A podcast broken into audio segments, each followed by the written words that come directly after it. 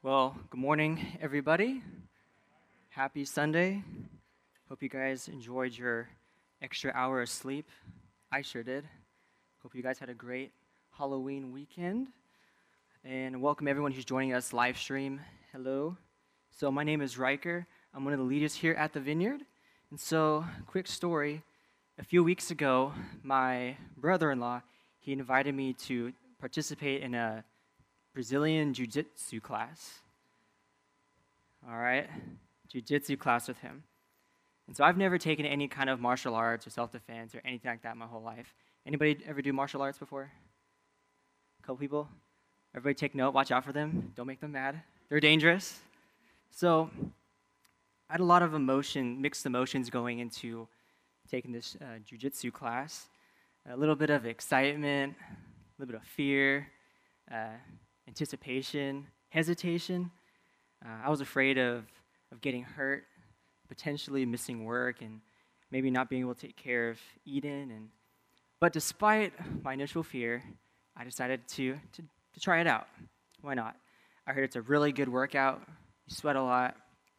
Uh, but the biggest reason why I wanted to try out this jujitsu class was because I wanted to impress my wife. I wanted to prove to her like that I can fight, that I can protect us, I can defend us, and that I'm manly, right? And plus, on my job, I'm stuck in a cubicle most of the day. And so this is my, my opportunity to unleash my inner Bruce Lee. So, uh, so the first 30 minutes, uh, we learned some grappling techniques, and we were throwing people on the ground, and we were doing like these holds and stuff. It was really cool. But then the next 30 minutes, we actually uh, got to spar. So we sparred in four minute rounds. And my first person I sparred against with, guess who, who it was? No, it was the guy with the black belt. I had to go up against the black uh, belt guy.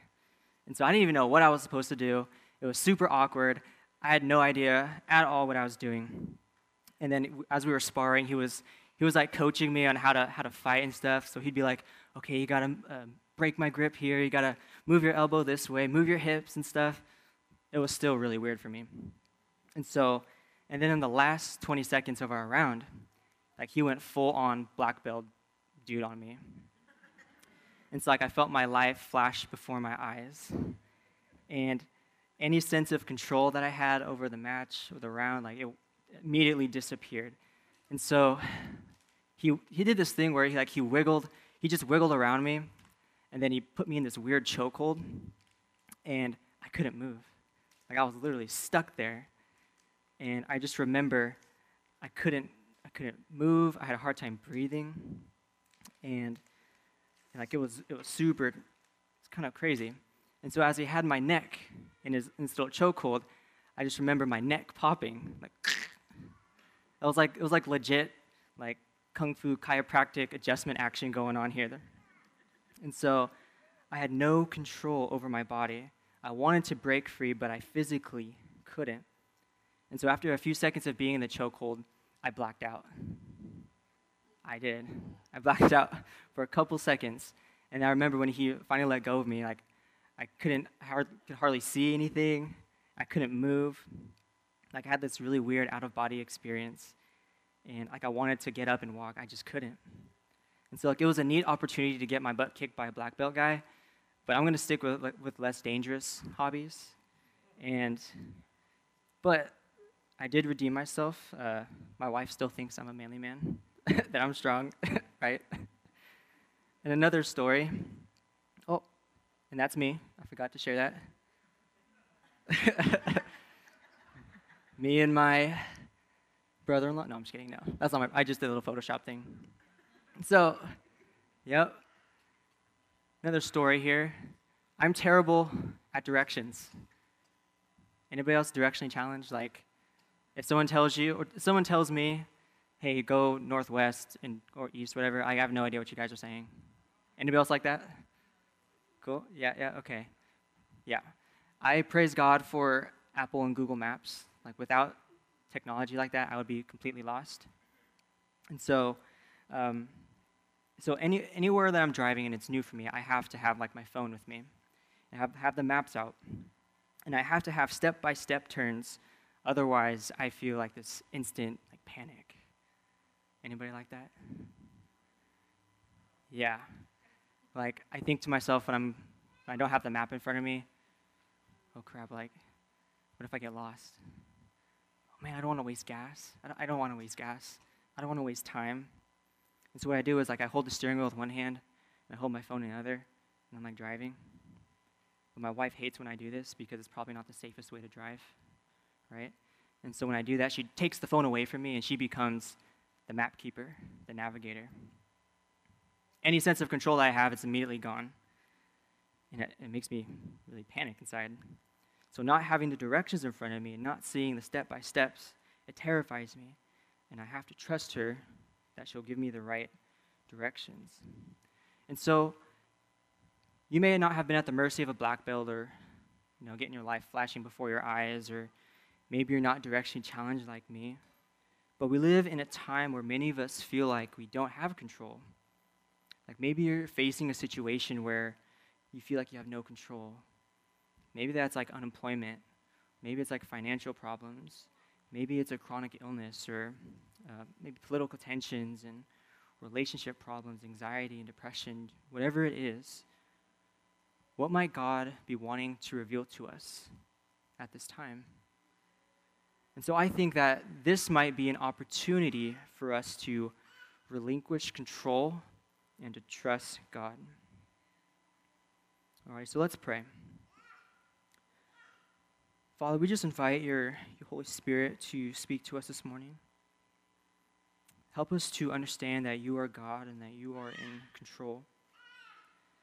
God, that you are always good, that you're always with us, that you're always working for our good and for your glory, that you are a creator, that you're infinite and all powerful, yet we are your creatures, finite and limited.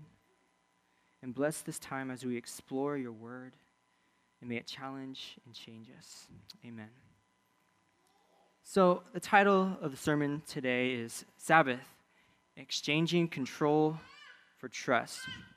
And so, this morning I'm going to be reading from Genesis chapter 2, verse, verses 1 through 4. Genesis 2, 1 through 4. And so, just a little bit of context. The author of Genesis is giving us an account of creation. And God has been busy working for the past six days. Like God spoke and the universe was created. He separated light from darkness, earth and sky, land and sea. He created plants. He created the sun and the moon and the stars. And God created aquatic life and land animals. And He created man and woman. He made them in His own image. And then the last verse in chapter 1, it says, Then God looked over all He had made and he saw that it was very good. And evening passed and morning came, marking the sixth day. And so God looked at all his work, and he delighted in it, and he called it very good. So, uh, Genesis 2 1 through 4 says, So the creation of the heavens and the earth and everything in them was completed. On the seventh day, God had finished his work of creation, and so he rested from all his work. And God blessed the seventh day and declared it holy, because it was the day when he rested from all his work of creation. And this is the account of the creation of the heavens and the earth. Amen. You guys catch that? God rested. Well, I have a very demanding job, or I don't have time for this. Well, God rested. I'm more of an extrovert. I like to stay busy and keep myself preoccupied. I don't like slowing down. God rested. I have four kids at four young kids at my home, and Sabbath right now seems very unrealistic and not doable right now, so maybe later. God rested. Well, I'm a full time college student. I work two jobs. I have final papers, papers to write, so Sabbath isn't doable right now. But God rested. God rested. So the Hebrew word for Sabbath is Shabbat. Can we all say that together? Shabbat. Shabbat. So it me- literally means to stop. And so it has two uh, dual meanings it means uh, stopping and delighting. And so with Sabbath, we stop and we find joy in God and in our lives in the world. And the Sabbath is an entire day set aside to follow God's example to stop and delight. And so I believe that God is inviting us to relinquish control and to trust Him. And the rhythm of Sabbath is actually woven together in the DNA of creation. And when we resist this rhythm, we go against the grain of the universe. There's a philosopher out there named H.H. H. Farmer, and he writes If you go against the grain of the universe, you're going to get splinters. I don't know if you guys have ever heard this, uh, this cliche. It says, Well, the devil never takes a day off. Anybody hear that? The devil never takes a day off. Well, last time I checked, the devil loses, and plus he's the devil. And so the last time people had tried to abandon the seven day week, it was back in the, during the French Revolution, or Revolution in France. And they actually switched uh, to a 10 day work week. And for the results of hopefully boosting productivity. And you guys know what the results were? It was a complete disaster. The economy collapsed. Um, suicide rates soared, and productivity actually plummeted. And so studies show that once you work past a certain amount of hours in a week, there's no difference in your productivity, it actually decreases. And so you, you guys know what that number is? It's about 50 hours a week, which is approximately a six day work week.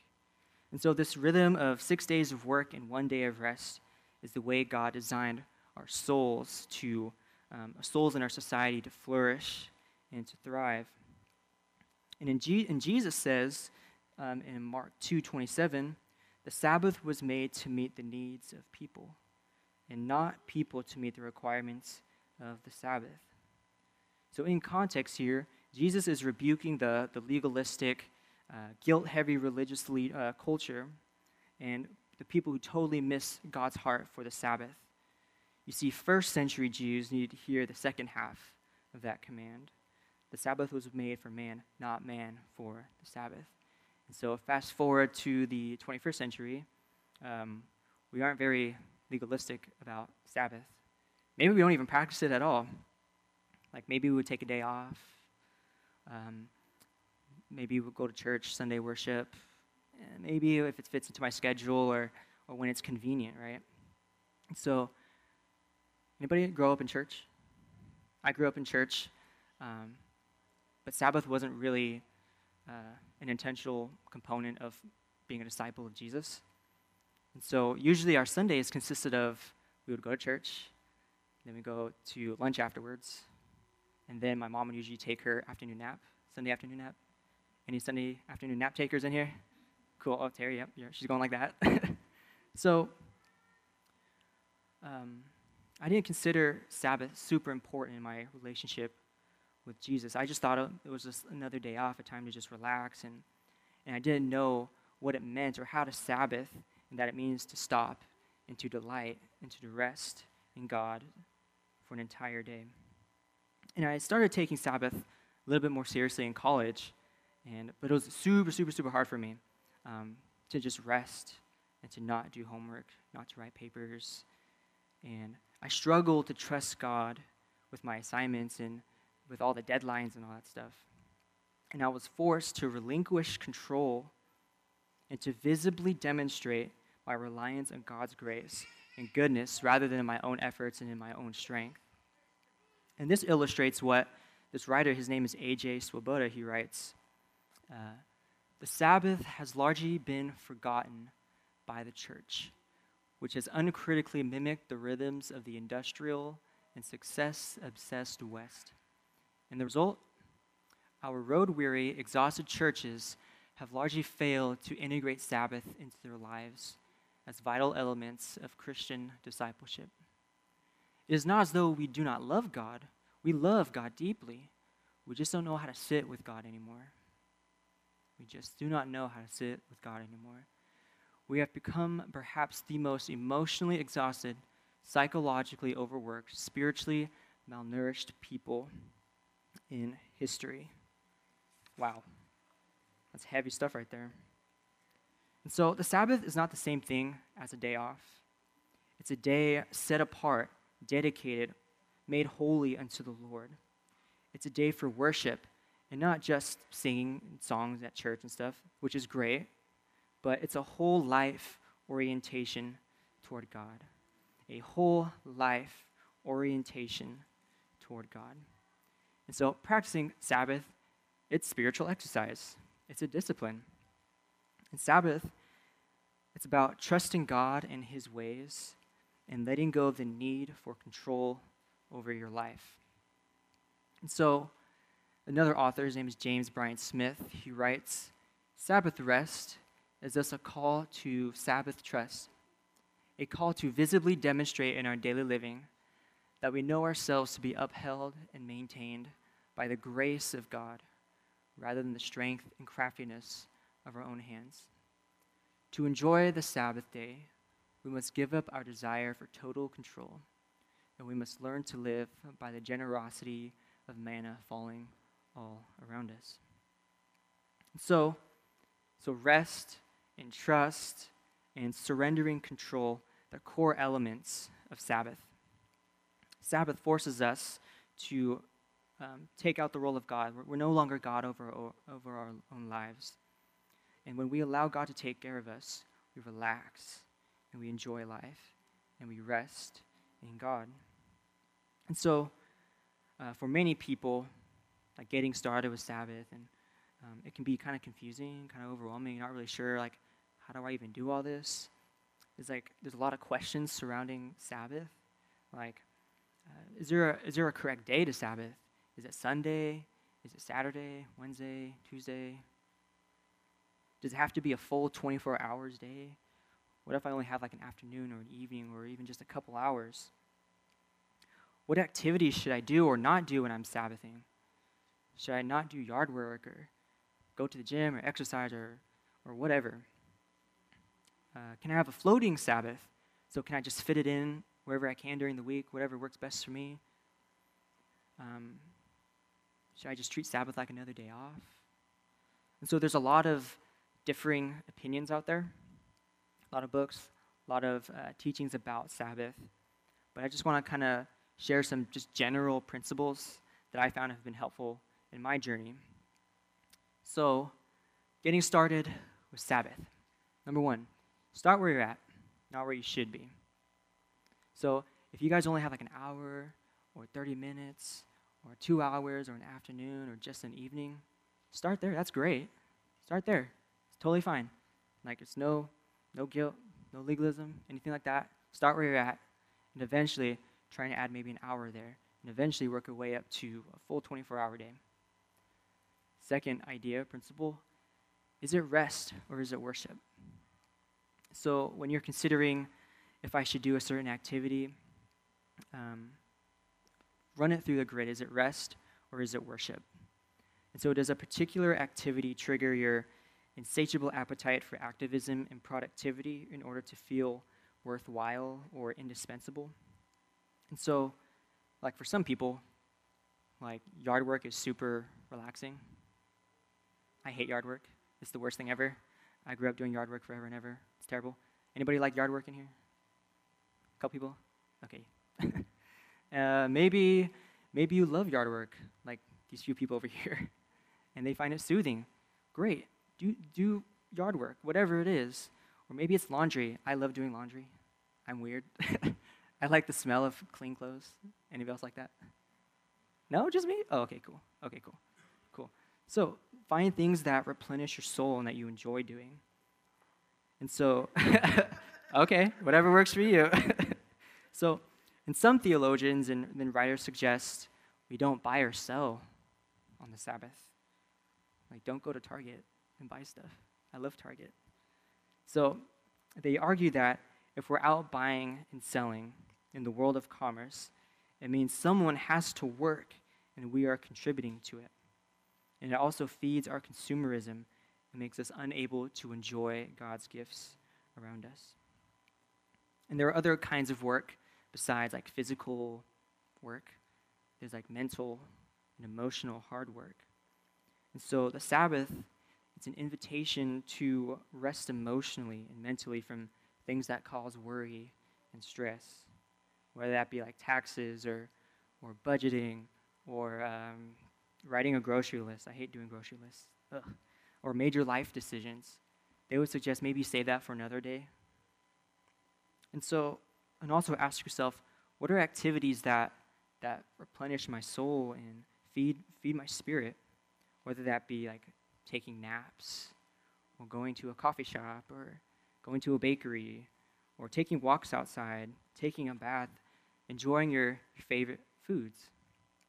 And so, and some writers actually distinguish between activities that merely stimulate you or serve as fillers and those that don't really replenish your soul. And they would argue that, that Netflix or social media or, or YouTube or anything technological, they're not really replenishing, they're just merely distractions from God's more meaningful gifts. And so, like, like spending time enjoying God's presence, reading scripture, relaxing with your family. So, just some thoughts there. Third principle is consistency is key. And so, there's just one author, her name is Ruth Haley Barton. And she says that part of the restfulness of Sabbath is knowing that it's always coming at the same interval so that we're not making decisions about it every week. And when Sabbath is not observed on the same day every week, it means that we go longer than seven days without a Sabbath, and that's not optimal. And she continues After seven days without rest, we are at risk of becoming dangerously tired. And so, whichever day you decide to Sabbath, whether that be Sunday or Monday or Friday, whatever day of the week it is, make that your day and keep it consistent. So, the last principle here um, having a balance between it being communal and then individual. And then again, Ruth Haley Barton suggests that Sabbath keeping is not primarily a, a private or self indulgent discipline, rather, it's a communal discipline, or at least a discipline that people enter into with those closest to them. And she notes that families should Sabbath together because children can experience Sabbath time with the guidance of their parents. And they will experience the special gifts of Sabbath, like spending quality time with one another, or enjoying the, the love that's shared, and um, like gratitude with God, and opportunity to rest, and to do all the things that are counter to life in our hectic and control addicted world. So, we live in tumultuous times right? So we're in the middle of a global pandemic, like political division and debates and economic uncertainties and like anxiety and depression and broken families, like etc. A lot of crazy things happening. And so we're grasping, we're all grasping for control in one way or another. And so God is actually inviting us to relinquish control and to trust Him and to receive the gift of Sabbath, resting and delighting in God. And rather than being burnt out, overworked, and control freaks, we become people who keep in step with the rhythm and the rest. People who are replenished and rejuvenated and find consistent rest in God. So, I'm going to close with um, the words from the Old Testament prophet Isaiah. And he writes if you refrain from trampling the Sabbath, from pursuing your own interests on my holy day, if you call the Sabbath a delight and the holy day of the Lord honorable, if you honor it, not going your own ways, serving your own interests, or pursuing your own affairs, then you shall take delight in the Lord, and I will make you ride upon the heights. Can we all stand?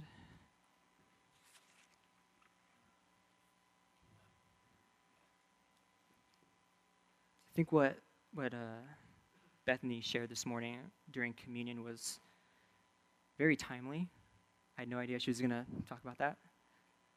But I think a lot of us in here, some of us in, in this room, may, may just feel tired. Maybe you're overworked, or maybe you ha- need to have this sense of control, this sense of stability, or maybe you don't feel that anymore. Well, I think that God is inviting us to to rest in Him this morning. God is inviting us to relinquish control and to trust Him with our lives, with our finances, with our relationships, with our futures, with our education, with our children and our families, right? And so, if that's you this morning, I just want to pray, spend a couple moments um, just listening to the Holy Spirit. So, Father, we just thank you for your grace. Thank you for the gift of Sabbath. Thank you that you are, you are with us every step of the way. And what a gift it is to, to stop and delight. Help us to recognize the gift of stopping and, and delighting, of enjoying your presence. You have so many, so many gifts and so many blessings, but we're just too busy or we're too we're too stuck in our own ways to really reach out and to receive them. And whatever we're holding, whatever we feel like we need to have, any sense of control or God, we just we just place it before you. We just place it before you. And we just leave it in your hands. And so whatever that is, just leave it before him.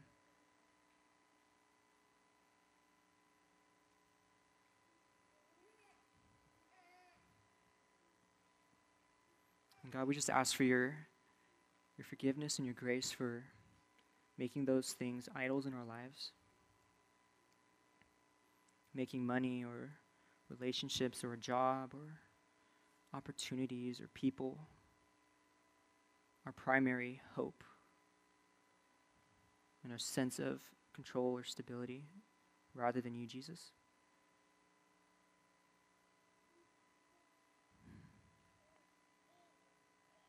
Like what we sang this morning, that you are our living hope.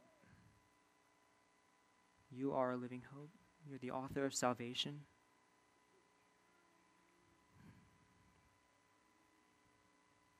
And so we thank you for the gospel. We thank you for your presence here this morning. We thank you for what you're doing in our community and we thank you for this time, Lord. In Jesus' name, amen. All righty, everybody. Well, have a great Sunday afternoon. Eat some good food, hang out with some friends and family, and go in peace. Thank you.